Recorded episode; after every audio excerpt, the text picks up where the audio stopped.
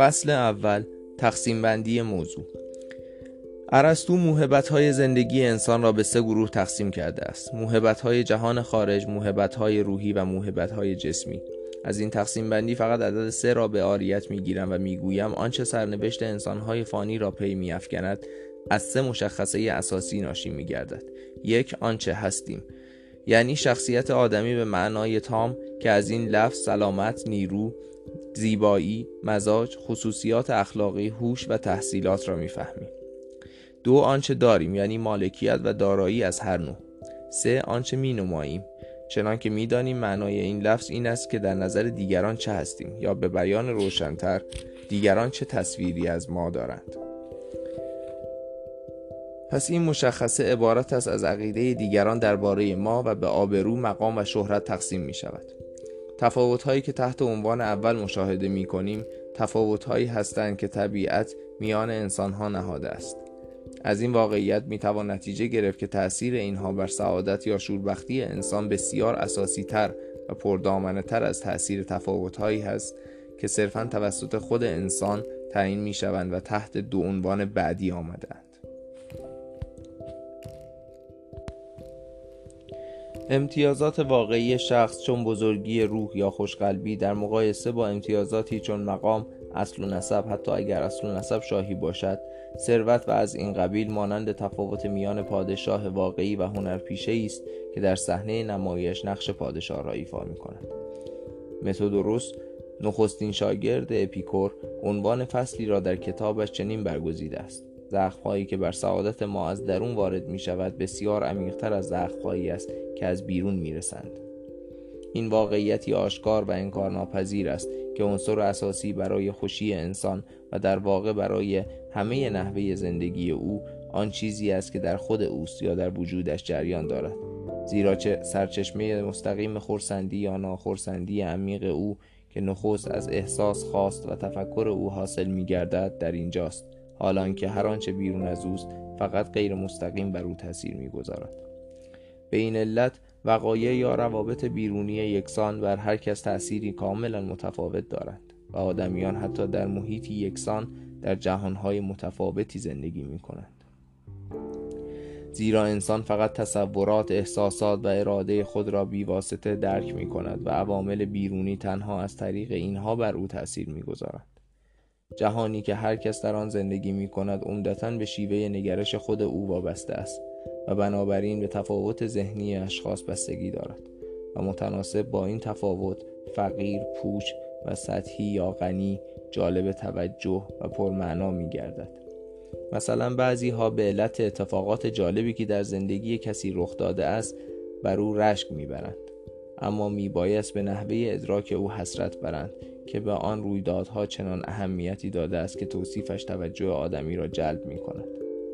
زیرا رویدادی که ذهنی پرمایه را به شدت به خود جلب می کند در ادراک ذهن تیره فردی عادی چیزی جز صحنه پوچ از زندگی روزمره نیست این پدیده را می توان در بعضی از اشعار گوته و بایرون به درجه اعلا مشاهده کرد که آشکارا از رویدادهای روز زندگی روزمره نشأت گرفتند این پدیده را می توان در بعضی از اشعار گوته و بایرون به درجه اعلا مشاهده کرد که آشکارا از رویدادهای زندگی روزمره نشأت گرفتند. خواننده کور ذهن ممکن است به جای آنکه به تخیل نیرومند شاعر حسرت ورزد که توانسته است از رویدادی بیش و کم روزمره چنین اثر زیبا و بزرگی بیافریند به علت اتفاق دلپذیری که برای او رخ داده است به او رشک می‌برد همچنین صحنه که در چشم شخصی صفراوی مزاج غمانگیز است از دید شخصی دموی مزاج یک درگیری جالب و به نظر شخص بلغمی مزاج حادثه بی اهمیت است. همه اینها مبتنی بر این اساس است که هر واقعیتی که شناخته و ادراک می شود از تعامل دو نیمه تشکیل می گردد از ذهن و عین. درست همانطور که آب الزامن از اتصال تنگاتنگ اکسیژن و هیدروژن تشکیل شده است. بنابراین اگر نیمه عینی کاملا یکسان و نیمه ذهنی متفاوت باشد چنانکه چنانچه عکس این نیز صادق است واقعیت موجود چیز کاملا دیگری است. زیرا وقتی نیمه ذهنی بی ادراک و ضعیف باشد حتی اگر نیمه عینی در حد اعلای زیبایی و نیکی باشد درک ضعیفی حاصل می شود چنانکه منطقه زیبا در هوای بد یا در انعکاس جعبه تاریک بد و زشت جلوه می کند. یا به بیان ساده تر همانطور که هر کس در محدوده پوست خود قرار دارد از هیته شعور خود نیز نمی‌تواند بیرون رود و درست در همین محدوده زندگی می کند. از این رو نمی‌توان از بیرون چندان کمکی به دیگری کرد.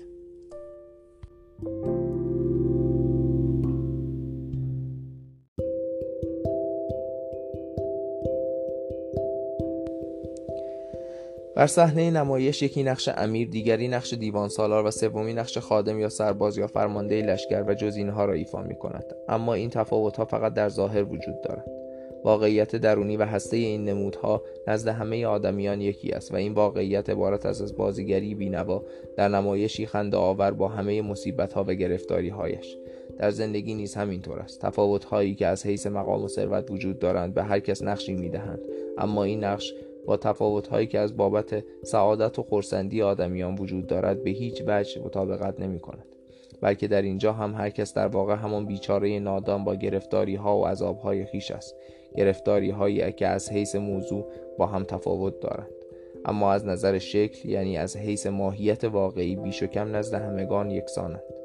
درجه این گرفتاری ها متفاوت است اما به هیچ وجه تابع طبقه اجتماعی و ثروت شخص یعنی تابع نقشی که ایفا می کند نیست آنچه در جهان برای انسان پیش می آید و بر او می گذرد فقط در شعورش بلاواسطه وجود دارد و در ذهنش رخ می دهد پس واضح است که وضع شعور هر کس عمده ترین عامل است و اهمیت آن در قالب موارد بیشتر از صورتهایی است که در شعورش نقش می بندد.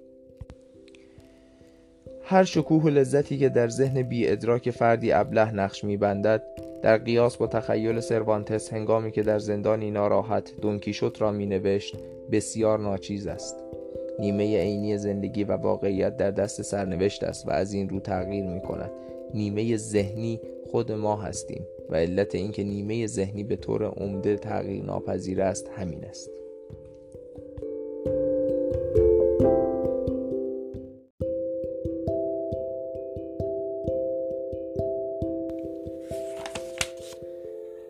بنابراین زندگی هر کس با همه تنوع بیرونی به طور مستمر دارای ماهیتی ثابت است و می توان آن را به سلسله ای از واریاسیون های روی یک تم تشبیه کرد. تم و واریاسیون ها فرمی است در موسیقی کلاسیک غربی که در آن یک ملودی یا جمله موسیقیایی را با تنوعات هارمونیک، ملودیک و ریتمیک تکرار می کنند. قرض یک مضمون و دگرگونی های آن است. هیچ کس نمی تواند از حیطه فردیت خیش بیرون رود. حیوان را تحت هر وضعیتی قرار دهند در همان دایره تنگ که طبیعت برای اوقات آن معین کرده است محدود میماند. و از این رو مثلا کوشش برای شاد کردن حیوانی که دوستش داریم درست به علت همان مرزهای طبیعی و شعور حیوانی ناگزیر همواره در محدوده تنگ باقی میماند. این گفته در مورد انسانها نیز صادق است. سعادتی که هر کس می‌تواند به دست آورد در اثر فردیتش پیشاپیش معین شده است. به ویژه محدودیت های ذهنی توانایی آدمیان را در کسب لذت از آغاز تا پایان عمر مقرر کرده است. اگر این هیته تنگ باشد هیچ کوشش بیرونی هیچ خدمتی که انسانهای دیگر و سرنوشت در حق کسی می کند ممکن نیست او را از حد متعارف سعادت و خورسندی نیمه حیوانی فراتر برد. چون این کسی به لذات حسی زندگی خانوادگی معنوس و شاد معاشرت های سطح نازل و وقت گذرانی های مبتزل نیازمند میماند. حتی دانش و فرهنگ نیز به طور کلی چندان قادر به وسعت دادن به این دایره نیست. اگرچه ممکن است اندکی مؤثر واقع شوند. زیرا بالاترین متنوعترین و مستمرترین لذت ها لذات ذهنی هند. اگرچه آدمی در جوانی به این امر واقف نیست این لذت ها به طور عمده به نیروی ذهن وابستند بنابراین واضح است که سعادت ما چقدر به آنچه هستیم یعنی به فردیتمان وابسته است. حالان که غالبا فقط سرنوشت را یعنی آنچه را که داریم یا مینماییم به حساب میآوریم. ممکن است سرنوشت ما بهتر شود. اما کسی که غنای درونی دارد از سرنوشت انتظار چندانی ندارد. برعکس ابله ابله میماند کورذهن تا آخر عمر کورذهن میماند حتی اگر در بهشت و در میان هوریان باشد. از این رو گوته می‌گوید همه مردمان چه آنان که در مقامی پستند چه آنان که در زندگانی پیروزند همواره معترفند که تنها سعادت ساکنین کره خاک شخصیت آنان است. دیوان غربی شرقی.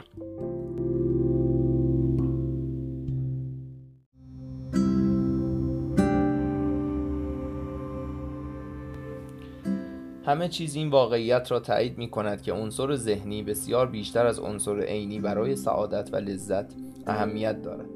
از ضرب المثل چون گرسنگی بهترین خورشت است و مرد سالمند به زنی که در چشم مرد جوان الهه جمال است با بیاعتنایی مینگرد گرفته تا زندگی نوابق و قدیسان. همه معید این واقعیت است. به ویژه سلامت بر همه موهبت های بیرونی چنان برتری دارد که گدای تندرست به راستی سعادتمندتر از پادشاه بیمار است. مزاجی آرام و شاد که حاصل تندرستی کامل و ساختمانی بدنی خوب باشد شعوری که روشن زنده و نافذ باشد و درست درک کند ای که متعادل و نرم باشد و وجدانی آسوده به بار آورد همه اینها امتیازاتی هستند که مقام و ثروت ممکن نیست جای آنها را بگیرد. زیرا بدیهی است که آنچه را که آدمی در ذات خود هست آنچه را که در تنهایی همراه دارد هیچ کس نمی‌تواند به او اعطا کند یا از او بگیرد. و این از هرچه در تملک اوست یا در انظار دیگران وجود دارد برای او مهمتر است. انسان, پر... انسان پرمایه در تنهایی محض با افکار و تخیلات خود به بهترین نحو سرگرم می شود حالان که تنوع مدام در معاشرت نمایش ها گردش و تفریح ممکن نیست که سالت شکنجه آور فرد بیمایه را برطرف کند. انسانی که شخصیت متعادل و نرمی دارد می تواند در شرایط محقرانه نیز خوشنود باشد. در حالی که کسی که شخصیتی آزمند حسود و شریر دارد با ثروت فراوان نیز خوشنود نیست. اما به خصوص آن کس که مدام از لذت شخصیت فوقالعاده و ذهن برجسته برخوردار است بیشتر لذتهایی را که عموم مردم در پی آنند نه تنها زائد بیشتر لذتهایی را که عموم مردم در پی آنند نه تنها زائد بلکه فقط مزاحم و آزاردهنده مییابد. از این روح راست می‌گوید گوهرهای تراش خورده مرمر آج مجسمه های اتروسکی تابلوها نقره و جامعه های ارغوانی چه بسیارن کسانی که اینها را ندارند و کسانی هم هستند که هرگز نیازی به آنها ندارند.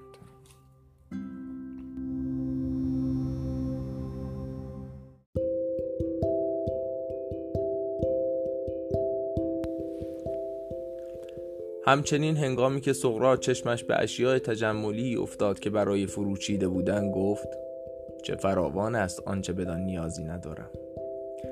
بنابراین برای سعادت در زندگی آنچه هستیم یعنی شخصیتمان به یقین نخستین و مهمترین امر است. زیرا دائم و در همه شرایط تأثیر گذار است. به علاوه مانند موهبت های دو مقوله دیگر دستخوش سرنوشت نیست و کسی نمی‌تواند آن را از ما سلب کند. از این حیث می‌توان ارزش آن را در تقابل با ارزش آن دو مقوله دیگر که نسبی است ارزش مطلق خواند.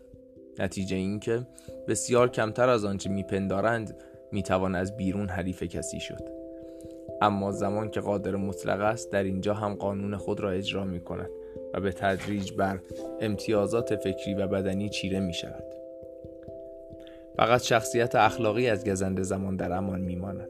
البته از این لحاظ موهبت های دو مقوله دیگر که زمان مستقیما نمی‌تواند آنها را به رو باید در مقایسه با موهبت های مقوله اول برتری دارند.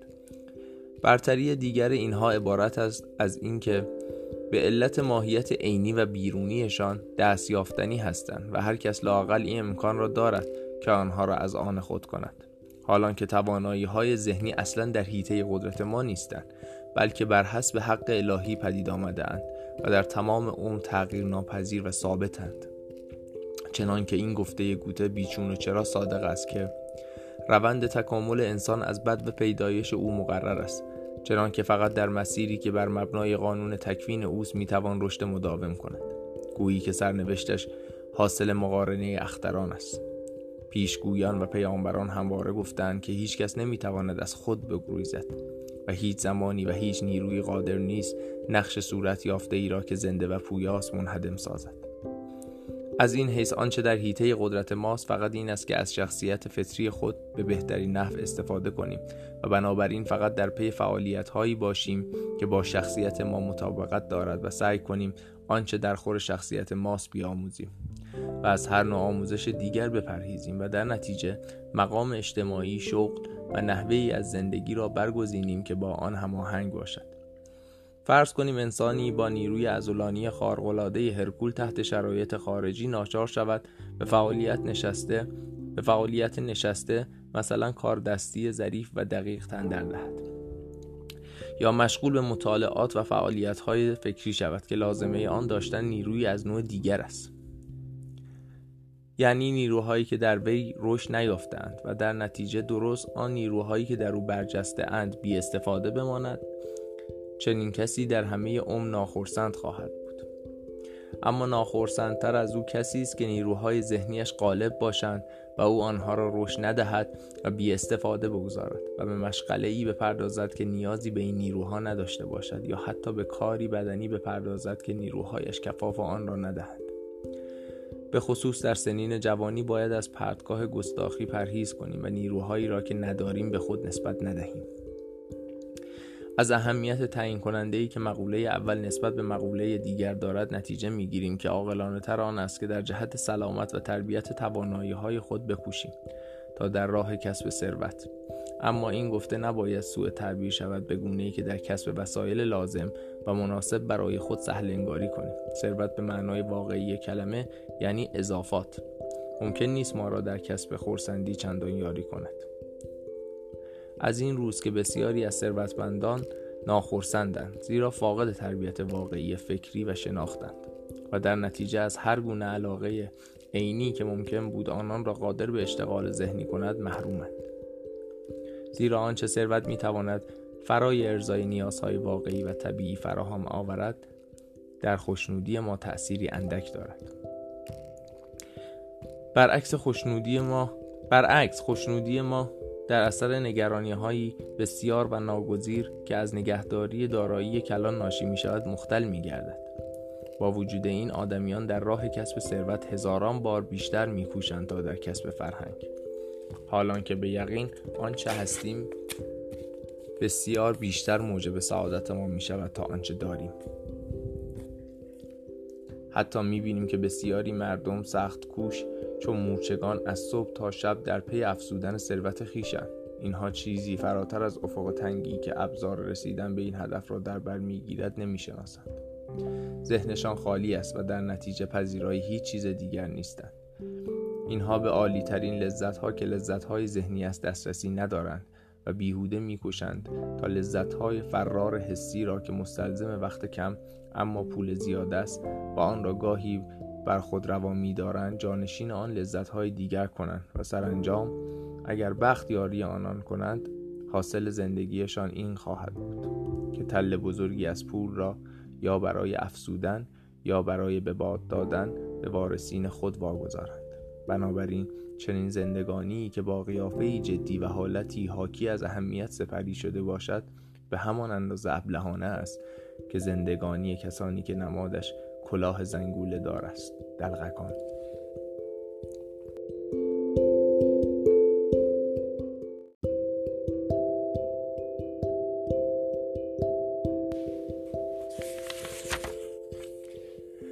آنچه آدمی در خود دارد برای خورسندیش در زندگی اساسی ترین امر است. قالب کسانی که مبارزه برای رفع نیازهایشان را پشت سر گذاردهاند فقط به این علت که مایه اندک دارند در واقع به اندازه کسانی ناراضیاند که هنوز به منظور رفع نیازهای خود با مشکلات دست و پنجه نرم می کنند. خلع درونی، کسالتباری تخیل و فقر ذهنی آنان را به سوی جمع میراند. جمعی که خود از این گونه افراد تشکیل شده است. زیرا هر کس از همسان خیش لذت می‌برد. آنگاه با هم به جستجوی تفریح و سرگرمی می روند و آن را نخست در لذات حسی خوشگذرانی های گوناگون و سرانجام در عیاشی افزار گسیخته میابند علت اصراف بی حسابی که علت اصراف بی حسابی که جوان یک خانواده ثروتمند با آن میراث کلان خود را در اندک زمانی به باد می‌دهد چیزی نیست مگر یک نواختی کسل کننده ناشی از همین فقر و خلع ذهنی که وصف آن رفت. چون این جوان به ظاهر ثروتمندی که با فقر درونی وارد جامعه شده است بیهوده میکوشد با به دست آوردن همه چیزهایی که در بیرون وجود دارد ثروت ظاهری را جایگزین قنای درونی کند. او به پیر فرتوتی میماند که میکوشد با رایحه دختران جوان خود را تقویت کند. به این ترتیب سرانجام فقر درونی موجب فقر بیرونی نیز میگردد. نیازی نیست که بر اهمیت آن دو مقوله دیگر از موهبت‌های زندگی انسان تأکید کنم. زیرا ارزش دارایی را امروزه همه مردم آنقدر می‌دانند که نیازی به توصیه آن نیست. در واقع مقوله سوم در مقایسه با دومی از حیث ماهیت بسیار فرار است. زیرا مقوله سوم فقط در فکر دیگران وجود دارد. با این همه هر کس باید در پی آبرو یعنی خوشنامی باشد.